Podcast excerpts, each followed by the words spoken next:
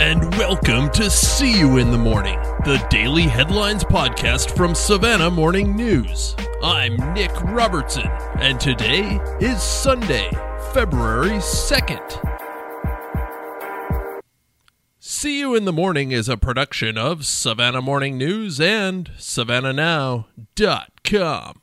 You can find this show, along with plenty of other local content, at SavannahNow.com.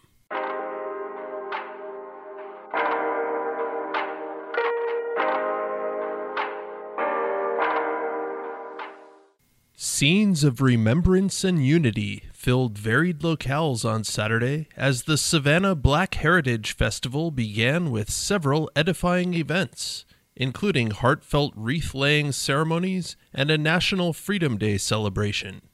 Spanning February 1st through 23rd, the 31st annual Black Heritage Festival features dozens of commemorations, performances, exhibitions, and other diverse events welcoming the public to share cultural experiences reflecting Savannah's extensive African American legacy.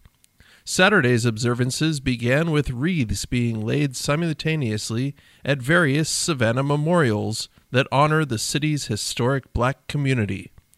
At the African American Monument on River Street, members of Academic Girls Empowering for Success placed flowers at the base of this statue, depicting a family of former slaves embracing after emancipation. This article was written by yours truly, Nick Robertson. Read all about it in today's paper or by logging on to savannahnow.com.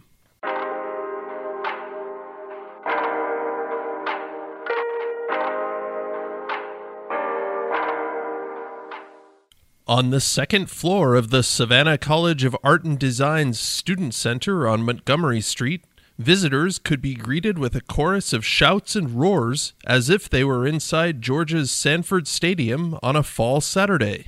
Instead, they would be greeted by a towering screen, a fleet of bodies behind computer screens, and onlookers cheering on the action on screen.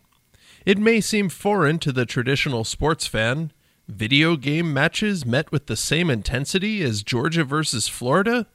But for those students and faculty working in SCAD's e-sports program, it's just getting started. This article is by multimedia content editor Zach Dennis.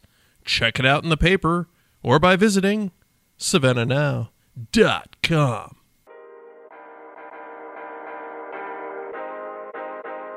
And that wraps up our news previews for this morning, but there are many other fresh articles to read in today's paper and at savannahnow.com.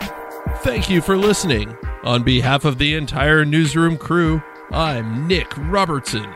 We'll see you in the morning.